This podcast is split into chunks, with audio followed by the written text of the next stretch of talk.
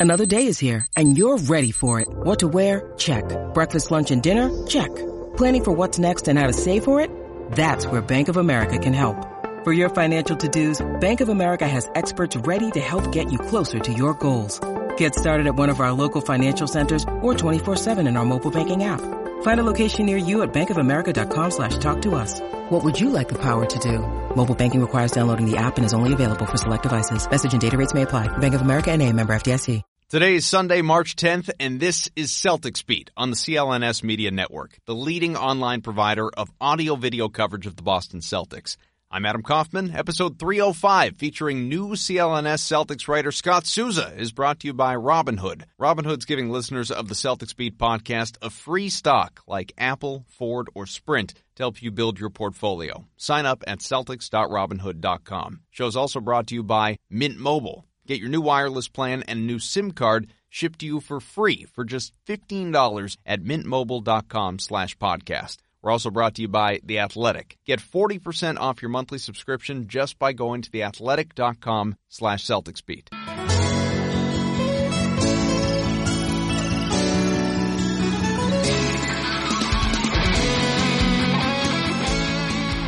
Welcome in. Another new edition of Celtics Beat. Great to have you here. Celtics are out west. Things going well, obviously, for the most part. Certainly a very good beginning. And I want to dive in because we've got a whole lot to cover. And I'm very excited to bring on this particular guest as well because it's good for all of us. Let me explain. Scott Souza, veteran NBA reporter, new member of the CLNS team as well, recently joined our already extraordinary group of Celtics contributors. Scott, welcome not only to this show, but to the team. Uh, thank you very much. Thanks for uh, having me on on Celtics Beat for kind of the the relaunch, so to speak, of uh, of Scott Souza with the Celtics. So I appreciate it. I appreciate all the times you had me on. Um, I was with the old place for all those years, and Mhm. I believe I was a the first Celtics at seven a.m. Uh, You were. Yeah. many many years ago. So it's it's good to be able to uh, to continue this. I appreciate it. I've talked about this too, it, just in general. When you're good, you're not looking long, and that was certainly the case for you. Only a month away from the Celts beat, you're back where you've been the last 14 years. That's our pleasure, I assure you. So, what can fans look forward to from you at CLNS? Uh, well, I'm going to be uh, what I'm going to be doing. You know, obviously, a lot of people I think know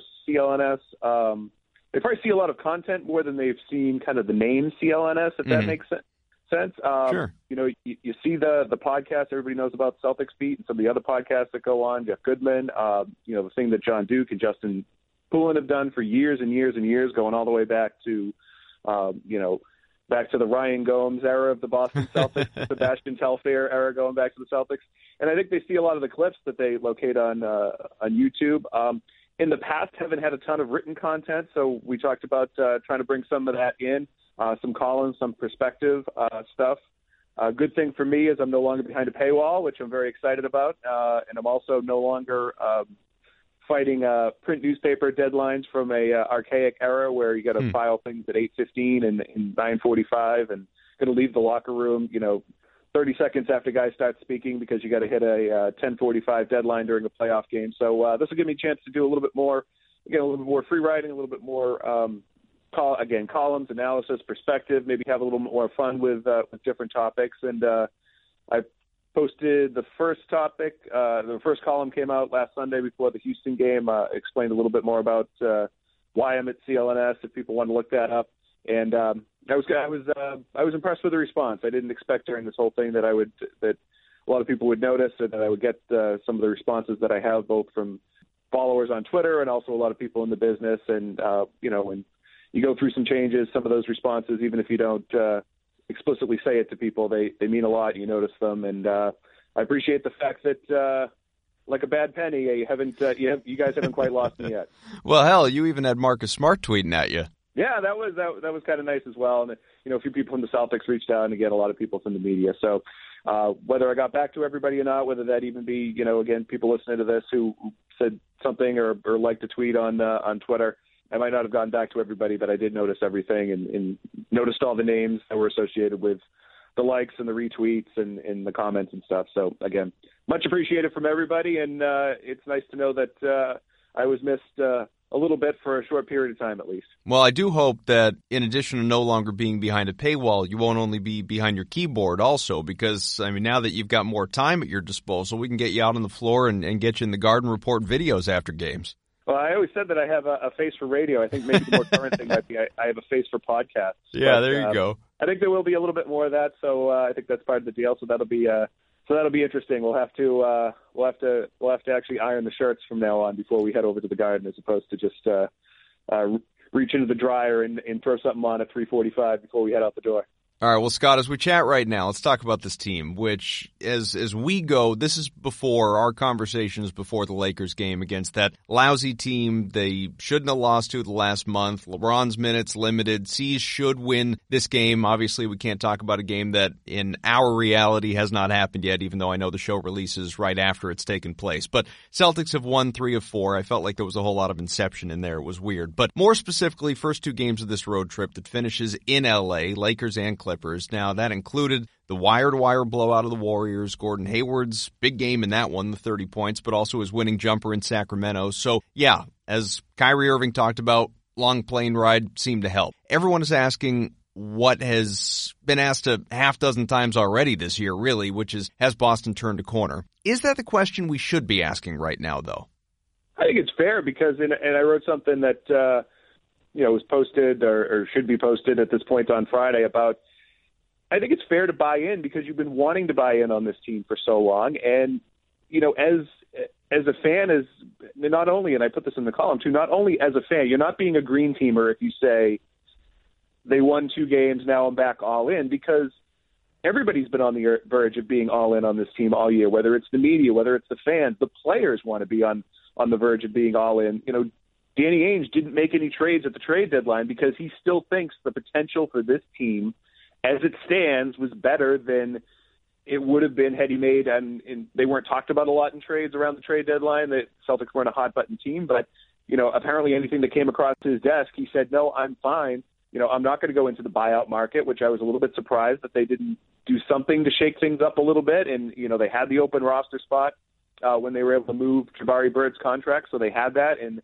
they either passed were unsuccessful in bringing in um, a number of guys on the buyout market that that might have helped. You know, Pau Gasol or Markieff Morris or a number of those guys. They they pretty much stayed the course the entire time, saying our best chance to make a long run here in the playoffs, to get to the finals, and to compete for a championship was with these 14 guys and with this nine or 10 man rotation. So when you see signs of it, like what happened in Golden State uh, this past week, like what happened uh, in Sacramento when Kyrie didn't play and Gordon Hayward was able to make that last shot. I think it's fair to, to buy in because you're not just doing it as a fan, you're doing it as somebody who said, This is the team that I thought we were getting. Uh, when training camp began in September. All right, but let me devil's advocate you just a little bit. Is it possible that that was going to happen? Well, just just for fun, is it possible yeah. that uh, that Ainge he could have felt exactly as you outlined, or the flip side of that is he said, I don't know what our ceiling is this year. Maybe it's really good. Maybe we never figure it out. But what I do know is I'm not going to give up anything at the trade deadline in terms of capital and assets that I might need this summer in an effort to go out and acquire a guy like Anthony Davis or whomever may be available. Yeah, I mean, that's true too. So I think some of the uncertainty, you know, lent into that. I mean, if you are 100% certain that Kyrie Irving's going to be here for the next five years, do you entertain the idea of maybe – especially at that point in time when T- Terry Rozier was really struggling. Like maybe okay, maybe this is a time where we can get something for that asset, a guy who's going to be a restricted free agent at the end of the year. Um, so with complete certainty, maybe he would have been able to move forward a little bit more, and, and some of the uncertainty surrounding what this team's going to be looking at in the summer, both in terms of what guys are going to want to come back here, what guys they can bring back here, and what trades they are able to make. Um, yeah, I think that's fair to say that. Uh, uh, he may have looked at it and said, okay, let's ride with this, and then we're going to kind of reshuffle the deck, you know, leading into July 1st after all. But, you know, there were situations, I think, too, that with some of their picks and in some of their picks that have value because they're potential first round picks, but maybe not a ton of value, maybe not as much value as, is as some of the other ones. Obviously, the Memphis pick is kind of the big one now because that's going to be likely unprotected moving forward. But some of the other picks they have, even their own picks, you know, could they have moved that to get a little bit better? Could they have uh, shuffled the chemistry on this team to to maybe make a longer run? You know, I still think that those things were probably in play, and those things were probably discussed and and put aside, saying that you know we're going to ride with this bunch for now, and then at the end of the year, we find out what Kyrie Irving's going to do, and we find out, you know, if there's any chance to bring Mark, Marcus Morris back, and if, you know, Terry Rozier is interested in coming back here for a year and, and trying unrestricted free agency next year, kind of going, uh, you know, that route. Um, then we'll deal with that na- then. But for now, you know, we're gonna. This gives us the best chance to go furthest in the playoffs, and you know, this week you you saw why a lot of people felt that way. Well, everyone seems to be feeling pretty good, especially after, again, the first couple of wins on the trip. Brad Stevens weighed in on the recent success after that win in Sacramento. Every team has to find a togetherness in competing. And, you know, some teams it takes 60 games, some teams it takes 20 games, and, and, the, and bad teams never get there, right? And, like, you hope that it took us 60 games, but we'll see. We, you know, we haven't proven ourselves to be great at that yet for a long stretch of time. I like that the coach is not fully buying in, that he doesn't know because he recognizes, Scott, that, hey, we've been here. You know, everyone's talking about the good vibes surrounding this group, and, and I get that, and they should be. You know, feel good with what you're accomplishing. But I do wonder too, are they genuinely good vibes or do they coincide with winning because winning is fun? Because we're not that far away from Semi Ojeleye saying everyone had to wake the bleep up and Marcus Morris saying they're not having fun and Jaylen Brown calling the losing toxic, Kyrie Irving questioning everything under the sun and on and on. Yeah, and that's a big question. And, and this team, and that's kind of what my, you know, the gist of the column that uh, was posted on CLNS on Friday – uh, was about that. You know, we have been here before, and and that's why I think there is some hesitancy. Why ultimately I think it's it's fine if you did decide to buy in the last couple of games, and you probably did, and you stayed up until you know one o'clock in the morning, and probably after the Golden State game, you watched all the post game stuff, and then. Mm. You know, it, it's two fifteen, and you're like, "Oh, I got to get up for work in three hours." But this was a lot of fun. This was worth it. This was what I was waiting for. Uh, but we have been here before. You know, there's been stretches during the season where, you know, even when you know, Al Horford would talk about, you know, he really likes our group now, and Marcus Smart would talk about how, you know, everything's coming together, and Morris would talk about how things were fun, and, and you know, Kyrie Irving, even when it didn't always seem like he was having fun, he would always kind of throw in that caveat at the end, saying, "But I'm having a lot of fun with this. It's a challenge, but I'm having a lot of fun." Um, and then it, I think the the the most difficult thing about this team, both covering it. Uh, through the season and, and watching it being a little bit away for a couple of weeks, and, and obviously as a fan following it, is that they will look good for stretches, and then they don't seem to handle that adversity well. They have one loss, and then suddenly the sky is falling, and they're having these 40 minute team meetings and these, you know, two day summits at the Auerbach Center where the, the, the you know, the lounge there turns into the library at the Breakfast Club where they're all baring their souls and and you know they have this team flight where they all have to come together and, and nobody you know all the negative stuff comes out. And it's like well you just you just lost a game. It's like why why does one or two misstep have such an effect on this team um, so dramatically? I think that's been a little bit of the um, surprising thing about this team is you know when you do have a bad quarter you don't they they're not always able to get to bounce back from it and rebound it and, and again handle that adversity the way we've seen some of these Brad Stevens teams do in the past and just kind of get over it. Maybe okay, we did have a bad game, and maybe things didn't go right. Maybe Jaylen Brown didn't switch on the right transition, and you know maybe Gordon Hayward should have passed the ball to Al Horford to Kyrie Irving instead of trying to get it to Jayson Tatum in the corner. But it's a play. Get over it. We lost a game tonight. We are in position to win, and we're going to come back and get them tomorrow. Those setbacks, and some of them the biggies. I mean, the, the Clippers game was certainly a, a that was certainly a a, a bombshell of a of a of a of a blown lead there, but the way the sky again the sky is falling every time they lose a game or two, uh, I think has been the the most head scratching part of this team uh, for a lot of this season. Well, especially from a head coach that has always preached the even keel, don't get too high, don't get too low. You know, the guy that doesn't react to a game winning shot on on the court will stand there with his arms crossed and and that full, uh, just deadpan expression on his face. Quick break to tell you today's show is brought to you by Robinhood. Robinhood is an investing app that lets you buy and sell stocks, ETFs, options, cryptos, all commission free. While other brokerages charge up to $10 for every trade, Robinhood doesn't charge any commission fees, so you can trade stocks and keep all your profits. Plus, there's no account minimum deposit needed to get started, so you can just start investing at any level. The simple, intuitive design of Robinhood makes investing easy for newcomers and experts alike. View easy to understand charts and market data and place a trade in just four taps on your smartphone. It's really that easy. You can also view stock collections, such as the 100 most popular. With Robinhood, you can learn how to invest in the market as you build your portfolio. Discover new stocks, track your favorite companies, get custom notifications for price movements so you never miss the right moment to invest. Robinhood is giving listeners of Celtics Beat this podcast a free stock like Apple, Ford, or Sprint to help you build your portfolio. Sign up at celtics.robinhood.com. All right, back to the show. In some ways, it's almost been frustrating watching the Celtics when they play well, like the Golden State game, only because it does remind all of us of the potential and how they haven't played most of the year and, and just how high the ceiling is. The ceiling has always been high. It continues to be high if all goes well and they're all united and focused. And at the moment they are and they're motivated and, and having fun. Brad Stevens even joked about that being kind of the, the buzzword because of obviously Marcus Morris's earlier comments. What does it take to do it consistently? We keep hearing about the need for consistency. What does it take to do it consistently? You know, that's an interesting question. I, I mean, obviously that, that togetherness is something that's kind of an abstract idea, but I've never really gotten the sense, and when I was there, that it was a. I never got a sense that guys weren't getting along in the locker room. You just didn't have that.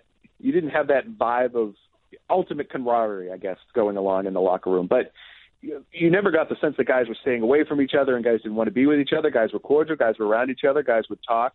Um, it wasn't a silent locker room. It wasn't an overly joyous one, but you know, guys were it just seemed like on the court sometimes there was there was that disconnect about what everybody's role was supposed to be and I think more and more you've had guys guys have kind of accepted it in different times and then guys have gone through some hot streaks and colder streaks at different times. I mean at the beginning of the year Marcus Morris was playing really well. He hasn't been playing well as yet. So then you got to adjust to that. You know, Gordon Hayward, as we all know, it's been kind of back and forth in terms of his confidence level.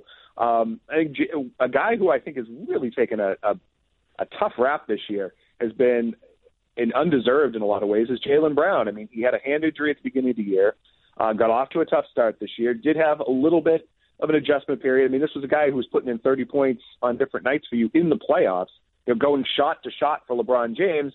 And now suddenly, you know, he's being told to be a defensive player and he's only taking certain shots a game. And then his hand was, was injured and he goes to the bench and he's got to kind of adjust to a bench role. And I think he's, if you look at some of his defensive metrics over the last couple months, um, and even a lot of his offensive game, I think he's he's adjusted and has played very well. And for for some reason, he and along with you know Terry Rozier, I think has been more up and down and more back and forth. Have been kind of the you know the poster children, and not to call them the children of the young guys because we don't want to fall into Kyrie's trap there. But uh, you know for for some of the you know, guys not accepting roles on these teams. I think some of those guys have accepted the roles. I think it's just everybody else has been kind of hot and cold at different times and and trying to figure out during a game when when's my time, when's his time. And uh I think once you can, you know, have a situation like this week and, and hopefully get it going further, you know, guys kind of feel more comfortable that if they do what they're supposed to do, that it will all work out for both them and for the team, and and that will kind of bring everybody together. You know, I, I think this team has, when they have had a little bit of success, I, I do think there's part of it where they they kind of think that they've arrived again. Okay, this is how it was supposed to be all year, and and, and then they're not as crisp on on certain things, mm-hmm. defensive mm-hmm. rotations, transition defense. You know, they'll score. Um, and then you know this happened even in the Sacramento game a couple of times the other night where they'll they'll score, they'll rush a shot, the other team will come back with a dunk the other end, and they've been they've let that snowball. So I think it's it's it's maintaining that level of focus and intensity when things are going well and when things are are not not going so well.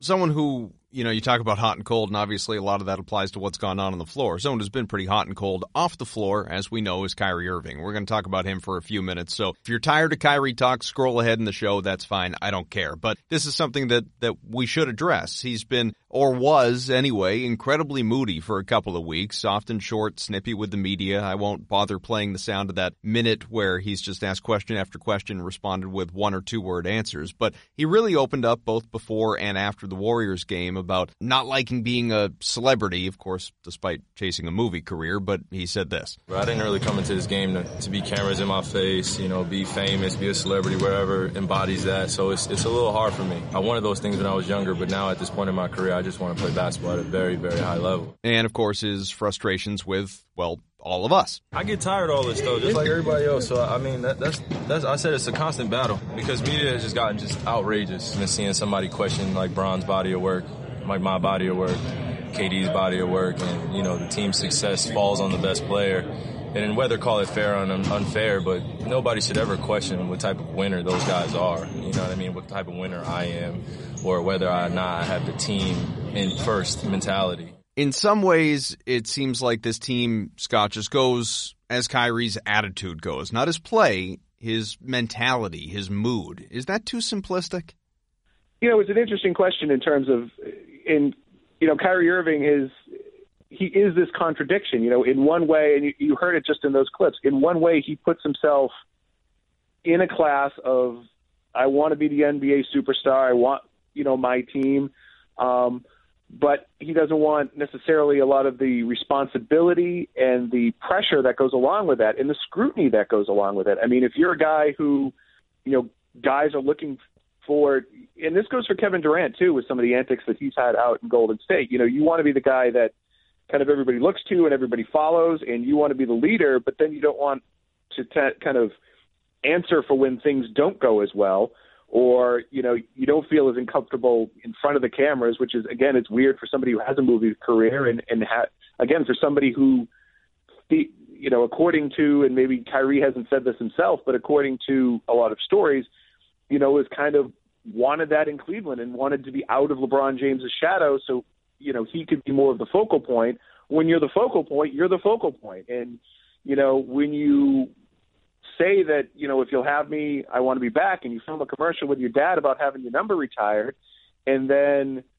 people start thinking that you're having second guesses on that, people are going to ask you about that. It's not going to be one of those things where we'll well, just don't worry about it. I'll be a free agent, you know, next year, we'll talk about it on July 1st. Like that's not the way the NBA works. And you know, I do. I was talking to a couple of different people about this, and I do kind of understand NBA players to a certain extent. There's no other real sport where you go into the final two years of your contract and people wonder where you're going to resign in two years. Like, you know, there's some of that with some marquee, you know, players in in in baseball and yeah, know, we saw it with Bryce Harper. Year. It's already a thing with Mike yeah, Trout. A little bit, I guess, like Bryce Harper. But like this year, like Chris Sale's going to be a free agent at the end of the year.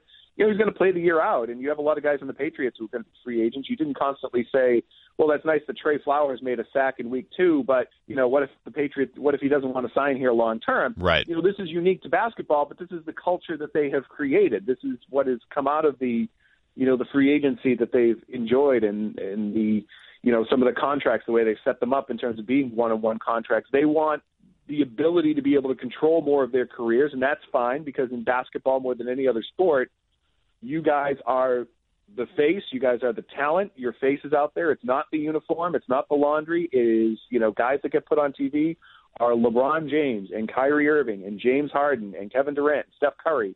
This goes all the way back to the Magic Johnson, Larry Bird era, even though some of the rules have changed and obviously the salaries have increased. But again, with that comes the scrutiny of are you going to resign in Boston two years from now? Why is Kevin Durant buying property in New York? And and you know how many people you know is LeBron James going to be able to get out to L.A. with him? And, and is, is he going to construct the roster to bring his people out there? You know that kind of goes along with it, and I think that's part of it that um, guys like Kyrie Irving and Kevin Durant struggle with. But I think it's also something that they have to come to grips with. I mean you know, with Kyrie Irving, it's kind of interesting. He's and everything about him is is interesting and bizarre. But you know, we were told uh, go through the history of Kyrie Irving if we have a couple of minutes. But we were when he was first traded here, you know, we were kind of told like this guy can be real difficult. And you know, he has that first press conference where everything's great, and he's a 25 year old evolving man, and and that whole thing, and you know, who wants to have the burden of of having an entire team on his shoulders? We want to do this collectively. Um, and I think he believes that on a certain way, but in another way, as time goes on, he does kind of want that burden on his shoulder, and he wants to be known as, as the guy who can play 40 minutes and score 40 points and, and take over a playoff game and, and you know, be up there with Kevin Durant and, and LeBron James and, and Russell, you know, whoever you want to put up there. Giannis is, is one of the five best players in the league. And as it go as it's gone on, he's kind of gone back and forth. He was largely, um, you know, pretty affable with the media, seemingly pretty going, pretty easygoing. He had a couple of, uh, you know, things during his his first year in Boston, the thing in Philly, and he kind of handled that well uh, when he barked back at the fan. Mm-hmm. Um, you know, over the course of time, he, he seemed to handle most things well uh, until he got hurt last year, and that was that was a painful thing. And then at media day this year, I don't know if you remember that. Um, you know, he talks about, well, I want to come out and play happy. You know, I had the best statistical year of my career last year, and he goes through all these stats, which are great, which you know, off the top of our head, we didn't even know, um, but he obviously knew them, so he's paying attention to them, and talks about during that he wasn't that happy, and we were all like, well, what weren't you happy about? I mean, maybe you were worried about your knee, and you know, there was kind of that lingering thing of he did throw the pass to Gordon Hayward, and I think yep. he bared that a little bit. But you're wondering why, when everything was going so well, he wasn't that happy, and then he kept assuring us that he was happy throughout the first couple of months of the season. And I really think it took a turn. Um, and and you know, again, maybe he's working his way through it now, but um, you know, there were some warning signs there. He barked at the media in the locker room one day, which was kind of out of character for him. Usually, there's that for the people who don't know, there's about a half hour open part of the locker room before the game, and you know, the media's hanging around. Usually, only one or two guys talk, but the media has to be there in case somebody decides to talk. A lot of times, it's Al Horford, or sometimes if there's pregame news about somebody. Uh, there's certain guys who don't talk. Gordon Hayward doesn't talk. Marcus Morris doesn't want to talk. Kyrie Irving doesn't talk before games, but he walks back and forth. And I'm sure to some extent it's annoying that there are people around who seem like they're not doing anything, even though they're kind of waiting for that one person. Um, so he kind of barked at the media during one of those, and it really seemed like to me the thing that really turned it. You know, he was having some trouble with the team in the Florida thing and the Brooklyn thing, but it was really, if I was going to boil it down, it wasn't necessarily the Anthony Davis rumor. It was uh, the night that he called Bron, and he had that big night at uh, against the Toronto Raptors. Um, scores, you know, 40 points. I think he had that night. Pointed to the shirts, Boston, this is me. And then he came in with, I think, a story that he thought was going to play a lot different than it was in terms of, you know, Jaylen Brown was right about some of his criticism. I had to call Bron, and you know, talking about what a great, you know, what it what it took of him as a man to be able to do this and admit that he was wrong to Bron and or LeBron, I'll call him. He'll you can call him Bron. Um, but then, but then, you know, the way that that was received, I think, really jaded him in terms of he thought that that, that was going to be his magnanimous gesture, and wow, what a leader, and and, and and what leadership he showed by being able to do that, and he's the better man, and everything else. And the way it was kind of perceived nationally, I think, really bit him. And I think that really was one of the things that kind of sent him into the tailspin of the very short answers. And I don't, I just, I don't know how to deal with media. Everything I say to you, even when I think it says it sounds good, it's going to be turned around and, and people are going to talk about it negatively on ESPN, on Boston Sports Radio the next day. I think that's what kind of sent him into this funk, and I think it it culminated with all those one word answers after the after the Houston game. So it was a very very long answer, but there's as, as is the case with Kyrie Irving, uh, nothing is nothing is short and sweet when it comes to him, except for uh, a couple of those post game press conferences. The big in big wireless provider stands for a lot of things: big contracts, big bills, and big fees. What Big Wireless doesn't want you to know is there's a way to cut your wireless bill down to just 15 bucks a month. Introducing Mint Mobile, the game-changing company that's taken everything wrong with big wireless and made it right. Mint Mobile makes it so easy to cut your bill down to just 15 bucks a month. You can even keep your old number along with all your existing contacts with any Mint Mobile plan. There's no more paying for unlimited data that you'll never use. And if you're not 100% satisfied, Mint Mobile has you covered with their 7-day money back guarantee. To get your new wireless plan for just 15 bucks a month plus free shipping on your Mint Mobile SIM card, go to mintmobile.com/podcast. That's mintmobile.com slash podcast. Cut your wireless bill to 15 bucks a month and get free shipping on your Mint Mobile SIM card at mintmobile.com slash podcast. Yeah, except when he decides to be. You know, to that end, and, and this won't be too quick either, but Charles Barkley, I don't know if you caught this, but it's gotten a little bit of play. He had some very strong words. He was actually, this wasn't even about Kyrie Irving. He was asked really about Adam Silver's comments, the commissioner at the MIT Sloan Sports Analytics Conference, about the idea that NBA players today are unhappy and dealing with a lot of anxiety. And Silver, I thought, had some really interesting comments about that on this particular panel interview with Bill Simmons. And Barkley just laughed at them, really. He said that NBA players should be incredibly happy because of all the money they have and they don't work all that much or face any real pressures the way that you know the everyday man I guess but then he took it and turned it specifically into a commentary on Kyrie Irving. I don't know him that well he seems like a, a good kid but I've never seen a person so miserable to have so much success to have the world in the palm of his hand he's going to make 40 50 million dollars a year for the next 10 15 years he's already won a world championship he's in movies but he's got to be one of the most miserable people I've ever seen uh, he wanted to go to Boston because he wanted to have his own team. And what a lot of these guys don't understand is when you're a star, and I've been a star, you get all the credit, but you get all the blame. That ain't right. That ain't fair. That's just how it is. You know, no, nobody runs to Jaylen Brown, the Morris brothers, or Gordon Hayward. They gonna come to Kyrie Irving after every game. That's the responsibility with being a great player, being a star. Like I say, we can all get on television and complain about, oh, I can't wait to get away from this. Like, dude, we're paying you forty million dollars a year. So really, that's that's kind of a, a shorter version of a lot of what you just said already. So I don't want you to repeat yourself, but is that your perception of Kyrie as well? That you know, you think back to the reports that came out of Cleveland at the end of his tenure there, that in, during that final playoff run, he wasn't even talking to his teammates. He was a lone wolf. He was ignoring everybody he wanted out. And then you have Kevin O'Connor uh, in the Ringer recently writing that he was detached and disenchanted, and the only guy that he's even really friendly with at this point is Jayson Tatum. Of course, the two Duke boys, and they share an agent and all of that. Is Kyrie, you know, that miserable guy that Barkley paints him out to be? I don't know if it's miserable or not, because again, for for the most part, Kyrie Irving has been a pretty good guy to deal with. I mean, he, he hasn't been on the Isaiah Thomas level as being, you know, always smiley happy. But you know, even with Isaiah, I mean, as much as I, I'm, you know, as big an Isaiah Thomas fan as, as there was around in terms of covering a guy and, and looking forward to him coming back and Yes, I hope there is a tribute video. There should be a tribute video. I'm looking forward to watching the tribute video. If I weren't covering the team, I would probably still go to that game to watch the tribute video live. Um, you know, and he probably wasn't always like that behind the scene. I'm sure he could be difficult. Um, I know for a fact he could be difficult behind the scenes.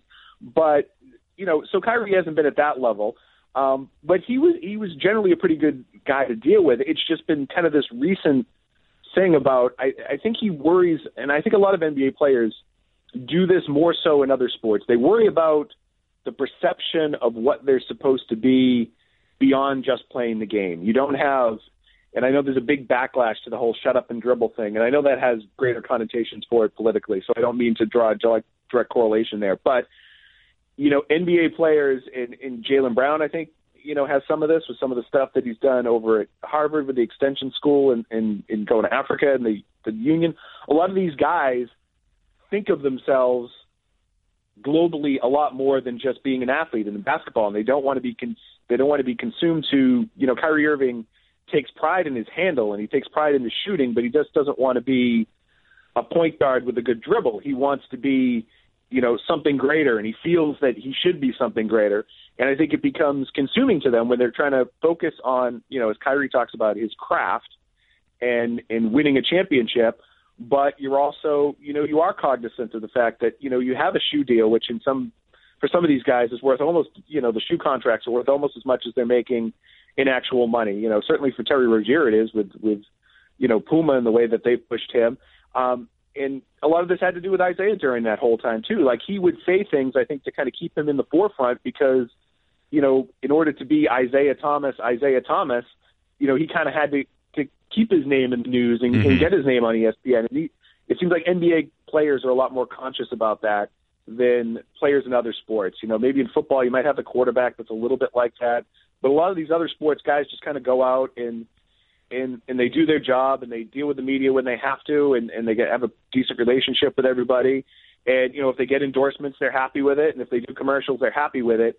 But it's they're not thinking about their career in terms of a brand as much as some of these NBA guys are, and I think that seeps into some of their insecurities and some of their worry that I'm not making the most of this opportunity, or people tell me I should be doing this as well as just, and I just want to play basketball, but I also want to be this guy who's who's in movies and is involved in production for, you know, television shows and and and you know hangs out with those types of uh, of people that have you know political sway and, and want to be known for my opinions more so more than just you know how to break down a pick and roll. I mean, Kyrie Irving told us once, you know, dealing with you guys on a on a day to day basis talking about games is boring. This is boring to me. This isn't what I think about all the time.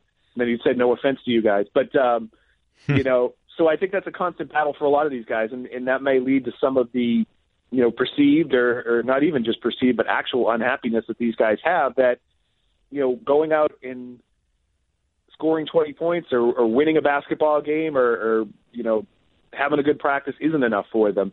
Um, they're told by their outside people that they have to be a lot more than that, and some guys I think embrace that and, and move forward with it, and some guys it, it's kind of a constant battle, and they're either trying to get too much attention, or they're shying away from attention, or they want attention on their own terms. And I think that's where you you get those conflicts, like you've had with Kyrie and with Kevin Durant and with some of the other players around the league. They want they want it all, but they want it all on on their terms, and that's not generally how it works. As Charles Barkley said, when you're making forty million dollars and you're the face of a franchise. For what it's worth, Irving said this after the Warriors game about attitude. We all haven't been feeling too great, uh, you know, as of late. So, you know, it's a choice that we all had to make with 17 or 18 games left and knowing what we're gearing up for. Uh, you know, it's my job to, to show these guys what it's like to be at that type of level on a consistent basis. And, you know, with my attitude and with my effort and being able to give confidence to these guys, it's just as important as, you know, me you know, being who I'm supposed to be. So uh, as long as my teammates are feeling good, then you know we're in a good place. So last thing about Irving before we move on to some other things before I have to let you go because I want to make sure we hit on some other things. But do you believe that his tone has changed for the duration at this point? That he and Brad Stevens or whomever else cleared the air on that long plane ride or or wherever else they did it? Or is this just an upswing right now and Moody Kyrie is going to be back at some point before the end of the year? All I know is, eh, wouldn't you give anything to – get the hidden footage of whatever happened on that plane ride. Like I, like I, I picture like Brad Stevens walking down the corridor of the plane with like the power of Christ compels you, just like exercising out all the negative emotions. Like, uh, well, hell, let's start. Happened. Let's start rumors. Maybe that's maybe that's how Gordon Hayward got his black eye. Maybe I have no idea. Like I, I compared it to Oceanic Flight 815 the yeah. other day with with Lost in terms of you know they went to another dimension and and then I was thinking, well, well, maybe this is the happy-go-lucky team they've been the entire time, and, and all the moodiness is just you know us being stuck on the island watching them the whole time with, uh, with Jack and the dog and all that stuff. But um, uh, you know, I don't know. I, I again, I think it's gonna it's gonna be tested when something doesn't go right. I mean, if they go out and they beat Los Angeles on prime time, and, and you know Kyrie Irving has a big day, and then they can get revenge against the Clippers, and as long as things are going well, we're not going to know whether that's hiding. It's been when they've had that, you know, sometimes one or two off nights in the midst of a really good stretch, all of a sudden, you know, the stuff boils to the surface again, mm. and and you start hearing about all the unhappiness, and they they don't want to answer questions, they don't want to deal with the media, and and you know, Marcus Morris said it hasn't been fun for a long time, and you know, he, he walked that back the next day, but you know, when you talk about something not being fun for a long time, you're talking about a chronic situation, not just you know, Rajon Rondo hit a shot and we blew a big lead to the Clippers after our best player went out in the second quarter with a knee injury, you begin to paint things in these broad strokes of, you know, you know, you, guys are having fun coming to these games and watching these games and, and writing about, you know, some of these wins, but we're inherently flawed. Um, I think they're trying to get over that. I think they they they know they have to get over that for for the sake of their season, for the sake of themselves, and they'll all be better off if they can put this together for a long playoff run. But you know, adversity is going to come at times. They're going to lose uh, games here to go in this regular season. They have some tough road games still coming up. They're not going to win them all. They're going to lose some games in the playoffs, and it's how they respond that will show you whether they've really gotten over the hump or whether you know this was just you know something that uh, everything felt good because Gordon Hayward hit a shot and you beat the defending champions by 33 points. Yeah, we just don't know, quite frankly. We're not behind the scenes enough to know whether something is a perpetual problem or if it's, you know, mountain being made out of a molehill. Like I have three little kids. I recognize, you know, I the, the Celtics in many ways, some of the comments, some of the mood swings, you know, they they behave like children in the way that your son will lose a board game against you and say, well, the whole day's ruined. you know, just that's, it's that kind of type of thing, sort of going back to the whole hasn't been fun for a long time, even though they, that, those comments came right after a stretch where they had won 10 out of 11 games. You don't know. Yeah. I mean, maybe they were winning and really weren't having fun, and then you have a much larger problem, or it was magnified. But again, we're not behind the scenes enough to know. But you mentioned Gordon Hayward a couple of times in there. He was terrible the first handful of games after the break. Maybe that was the ankle injury that he suffered in the workout with Semi Ojeleye. Maybe he just wasn't good. Either way, 30 against the Warriors, winning jumper against the Kings. Brad Stevens loves what he's seen. He should have plenty of confidence. He's a heck of a player, and um, we all believe in him. So, um, you know, I'll probably stop talking about working his way back and just call him Gordon and try to, you know, help uh, move forward here because he's obviously played great these two nights. Well, in the Celts 19 and 2 when Hayward shoots at least 50%. And I think that's a very revealing number, especially because he sometimes takes you know, a dozen shots. Other times, maybe not as frequently as other people would like. That's as we talk right now, so I don't know what he did against the Lakers, but he's the X factor in the playoffs. I think most people agree on that. And confidence is very important. Arguably for him, it's more important than anything else. He told Jackie MacMullan recently that that confidence has, has really come and gone this year. He's had to talk to somebody about kind of getting his head right. And he also said this just the other day about the mental and physical aspects of the recovery. For sure, mental probably has been has been tougher. I think physically I've, I've been feeling pretty good for a little while, but um, you know, mentally it's just been it's been a, uh, a challenge. So, Scott, you know, we talk all about consistency with the team. How about for Gordon Hayward specifically? What will it take to sustain what he has been doing in these recent games and be that guy more regularly? To, as Stevens put it, just be Gordon.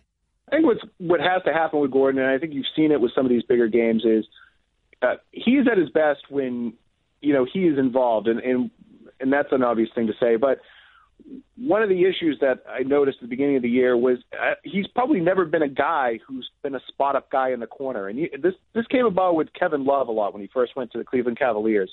You know, in that situation, you're all playing off LeBron, and, and maybe you could argue that one of the Celtics sometimes they're at their best when they're playing off Kyrie Irving, or sometimes they they do. You know, and Terry Rozier actually said this after a game. Uh, well, I know it was more than a month ago, so maybe a month and a half ago um, you know, Kyrie Irving is is the show, and when you know when he's not out there, we're we're sharing the ball, and you don't know who's going to score, and the ball's touching other people's hands, and and he wasn't necessarily it came across as as being a negative thing, uh, but he wasn't saying it negatively. He was like, you know, if you were on the court with that type of offensive talent, you would just watch him sometimes too, because he can do things that other people can't do.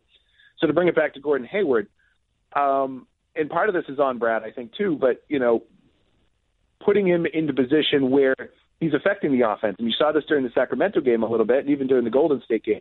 You know, putting the ball in his hands to push it up the floor, the game-winning play. Um, it was obvious what they were doing. Like whoever got loose on that inbounds play, whether it was going to be Terry Rozier or Gordon Hayward, was basically going to push the play, push the pace, get a Kings defender on his heel, and try to make a shot. It could have been Rozier. Jaylen Brown gave it to Gordon Hayward, which was probably a good sign there and uh, Gordon Hayward made the shot. And I think that's, I think that's part of, and part of it's a mental hurdle. I mean, he's got to deal with it like just like Terry Rozier has to deal with, you know, coming off the bench and playing 15 minutes instead of 30, and Jaylen Brown has to deal with being told to be defense first some night and not getting 15 shots. And Gordon Hayward, you know, in this team, he's not going to be the focal point of the offense like he was with the with the Utah Jazz for all those years. But also, in order to get the best out of him, eh, you're going to have to run the offense through him a little bit and have him touch ball the ball on different possessions, and not, you know, have so many isolation plays where he's in the corner and maybe the ball sees him every three possessions. And if he's only playing 20, 25 minutes a night, that's only six or seven shots a night, and he can't really get into his rhythm. I think you had that stat.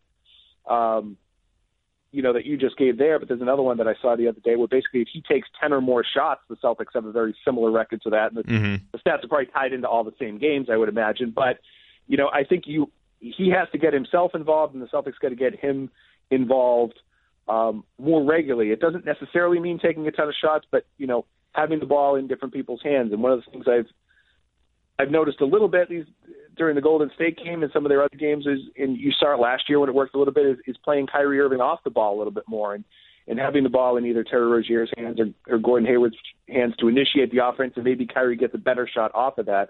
Um, I think that'll be the key to it. So, you know, again with just like anything else with, with Gordon Hayward, you know, things have looked good at times, and you think that you're turning the corner with a guy like that, and then you know he has a couple of bad games, and he goes into a funk where he only takes one or two shots for two weeks, and and you start to think of this guy as a lost cause. You know, I don't think of him as a lost cause. I think he's a he's a talented guy. Um, he does. You know, Brad Brad Stevens will talk a lot about a lot of the little things he does, and he makes the right basketball play. But I, then in his mind, I think it's you know that that same battle. Well, yeah, I know that's the play that I was supposed to make, but you know, then I only scored four points, and people want to know why I only scored four points. I think you need to to get him involved in the offense, and you need him to be a facilitator and a playmaker. And you have a few guys like that. You know, Terry Rozier has to be like that. Kyrie Irving has to be like that. You you know, not everybody can be the playmaker on every play, but it goes back into the more hands that a ball touches during a possession, the less isolation, unless maybe you're coming down the last couple of minutes of the game I think the better for everybody involved. And then, you know, that leads to winning. And then even if, you know, it is your night to score seven points instead of 17 points, you you felt like you were involved. You felt like you were contributing. You weren't just the guy who was, you know, standing in the corner that Terry Rozier looked at briefly and then decided to take the three pointer himself. Um, I think that creates more confidence in Gordon Hayward. And, you know, to go back to our other topic, that's the type of thing that creates that team bond, that team chemistry cohesion on the court. Final break today. Today's show is brought to you by The Athletic. If you haven't heard about The Athletic by now, you got to be living under a rock. These guys have been crushing every element of sports coverage imaginable. Whether you're looking for specific local coverage with beat guys, sports discussed under a national lens, or anything in between, you got to make sure you take a look at The Athletic. No pop ups, no ads, just high quality content waiting behind every single click. Jay King, Jared Weiss, a couple of our friends of this podcast, some of the most knowledgeable guys who cover the Celtics, they write for The Athletic. So do Shams Charania, Sam Amick, Frank Isola, bunch of other great NBA and college basketball writers. You can't get content like this anywhere else. 600, 750 new articles every single week. Who else is putting out quality content like that? If you haven't signed up, take advantage of this deal because it's not going to last forever. Go to theathletic.com slash CelticsBeat, get 40% off your monthly subscription. That's a subscription for less than $3 a month just by going to theathletic.com slash CelticsBeat. Shams, Amick, King, Weiss, all less than 3 bucks a month. Sign yourself up. Go to theathletic.com slash CelticsBeat. Back to Scott couple of guys that I want to talk about. We don't really have time to do it, but I, I do want to at least acknowledge them and how well they've played lately. Jaylen Brown, especially recently defensively, he has been just tremendous, winning all of his matchups in dominant fashion, and his good play, his consistent play, has really gone back a couple of months now. Al Horford had a little bit of a, a down stretch, at least shooting the ball, was not pretty for a little while, but his last handful of games, he's making virtually every single shots, and we know how vital this guy is. He's starting to look more like playoff Al, and and, and all of that. The key objective, obviously, for him is to keep him in the flow of the offense like a Gordon Hayward. But someone that I do want to focus in on just a little bit here, Marcus Smart, because, I mean, he's had a career year, whether that's defensively and continues to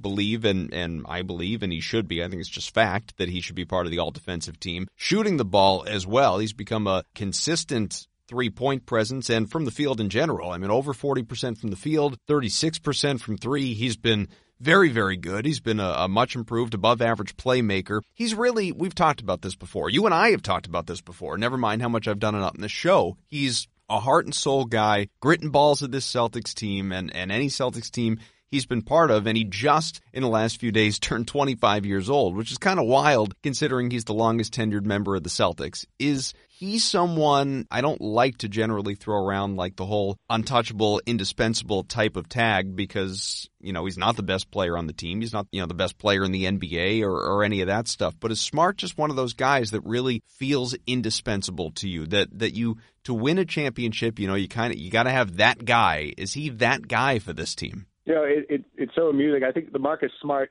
Marcus Smart standing with um, the way that he is perceived on this team, I think has a lot to says a lot about this team this year. Was he was easily over the last couple of years the most polarizing guy on the team. He would drive certain people nuts, and then certain people. I think the more you watch the Celtics, the more you loved Marcus Smart. But mm-hmm.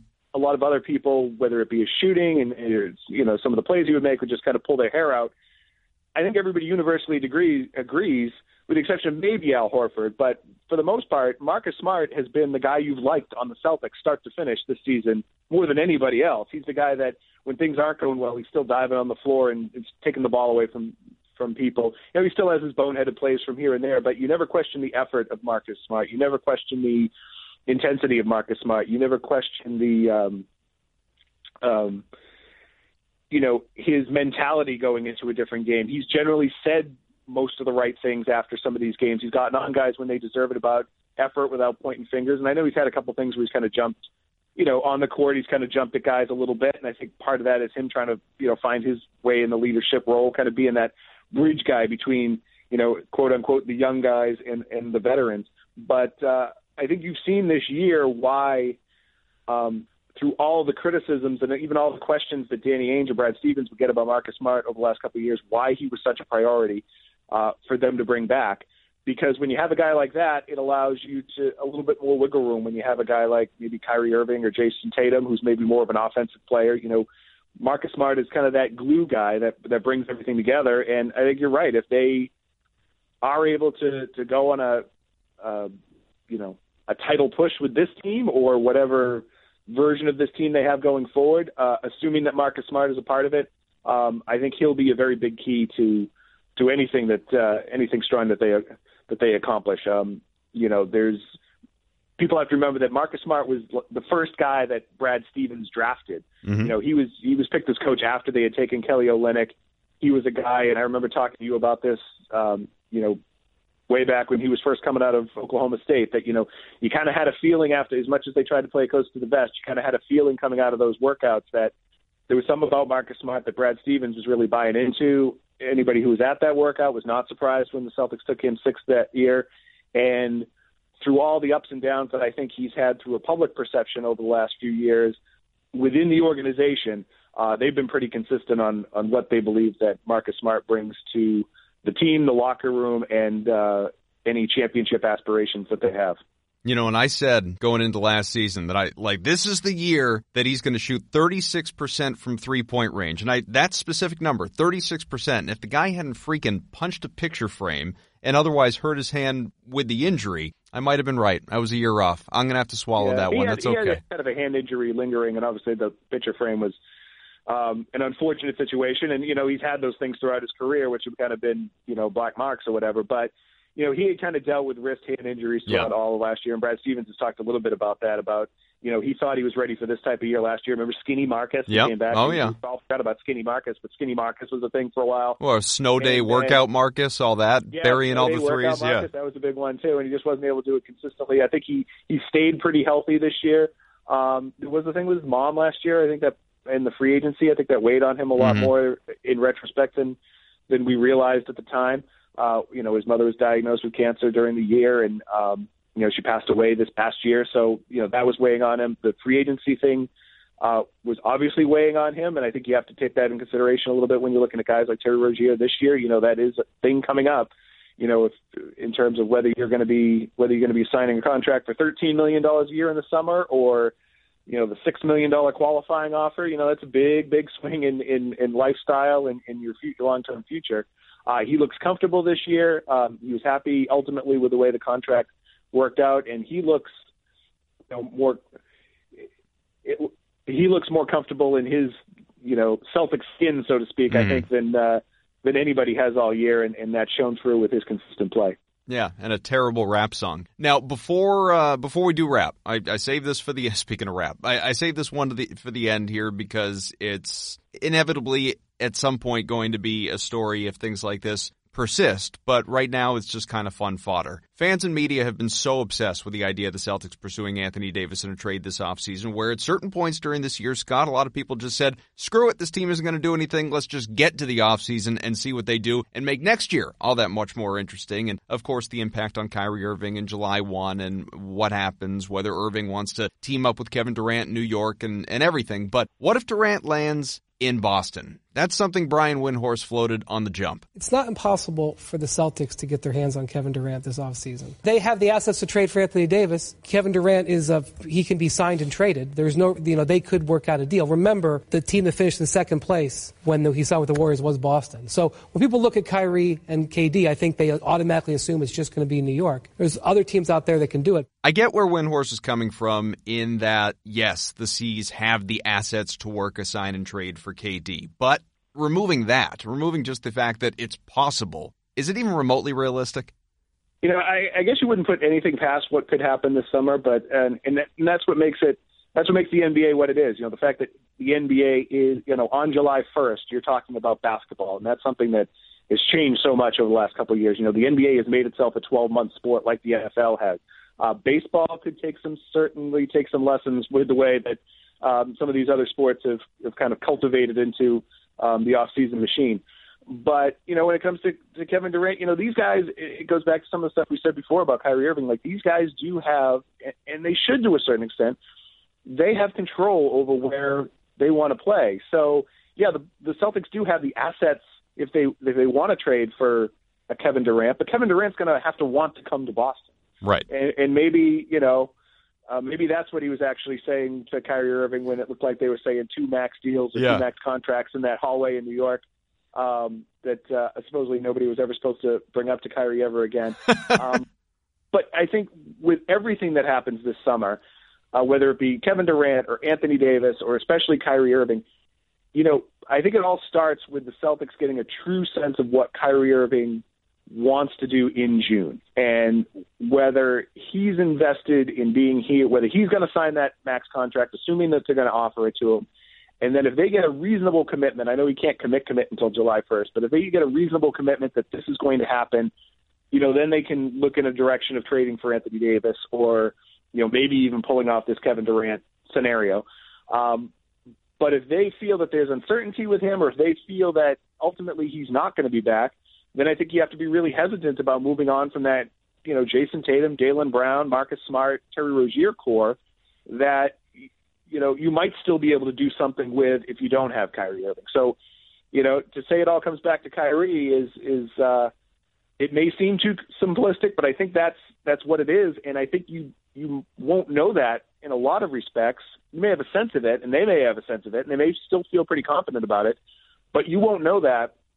I'll finish with this um, until June because one of the things that's amused me so much during this Kyrie Irving conversation is, you know, what will it take to keep him? And a lot of people say, well, you got to trade for Anthony Davis. Well, they're probably going to have to know what Kyrie is doing before they um, make a trade for Anthony Davis. Like the Kyrie domino, I think has to fall first there because Anthony Davis isn't going to want to be traded. I mean, they can trade for him, but it only makes sense if Kyrie's going to stay. Mm-hmm. But the idea of, well, if they get knocked out in the first round, he's definitely gone. But if they make it to the finals, you'll be able to convince him to stay because of what happened in the playoffs. When he asked out of Cleveland, they had just been to the finals. He had just right. hit a game winning shot to win a championship the year before. So I think with Kyrie, even the idea of, I don't think it's going to come. I think it's, I don't think him in his mind is going to say, well, if we had lost to the Bucks in Game Seven of the conference semifinals, I was out of here. But we made it to Game Six of the conference finals against the Raptors, so I'm all in for the next five years and 190 million dollars. Right. I think it's going to be. I think it's going to be more than that, and it, it's it's going to be somewhat related to that, but I think it's going to be a lot more and about how he's feeling and how comfortable he is with his future here, and it's going to take that to work itself out before you can decide whether you're pressing forward in an Anthony Davis, Kevin Durant scenario, or whether you know you don't want to give up the two number three picks over the last couple of years, and you know you got that Memphis pick coming, and you know it looks like the Sacramento pick is going to be a lottery pick this year after all. Now, um, whether you move forward in that direction, so uh, pretty much to uh, to end this the way we started it, it all comes down to Kyrie. Scott Souza, it's good to have you on Celtics Beat. It's good to have you back on the Celtics Beat, and of course to have you with us at CLNS. Really appreciate it. Thank you uh, very much, Adam, and uh, look forward to listening to the podcast and uh, being on kind of the same team here for a while. Great to have Scott on. As you could tell, knowledgeable guy. So, yeah, we're happy to have him with us at CLNS. All right, it's been a long show, though, so we're going to go. Today's program brought to you by Robinhood. Robinhood is giving listeners of Celtics Beat, the podcast, of course, a free stock like Apple, Ford, Sprint to help you build your portfolio. So sign up at Celtics.Robinhood.com. Show is also brought to you by Mint Mobile. Get your new wireless plan and a new SIM card shipped to you for free, just $15 at mintmobile.com slash podcast. And lastly, we're brought to you by The Athletic. Get 40% off your monthly subscription just by going to theathletic.com slash Celticsbeat. Thanks to Scott. Thanks to my producer, Evan. Thanks to Nick, Larry, John, everybody else. Most of all, as I always say, you. Without you, these shows aren't possible. So keep finding us, be it on my Twitter at Adam M. Kaufman or on, of course, iTunes. You can search Celtics, search Celtics Beat. We'll pop up. We're right there. Leave us a rating, leave us a review, whatever it may be. We love hearing from you. And we will keep pumping these shows out every single week. And hopefully, hopefully, things will finish strong for this team on through the regular season and the playoffs. Not too far away. And we're only, what, 15 games away at this point? It's kind of nuts. All right, so hopefully there's some Gino coming to the Garden too. We've missed him. I went to that game against the Rockets. Didn't expect to see him, but he wasn't anywhere near the place. So Gino, dance us on out of here.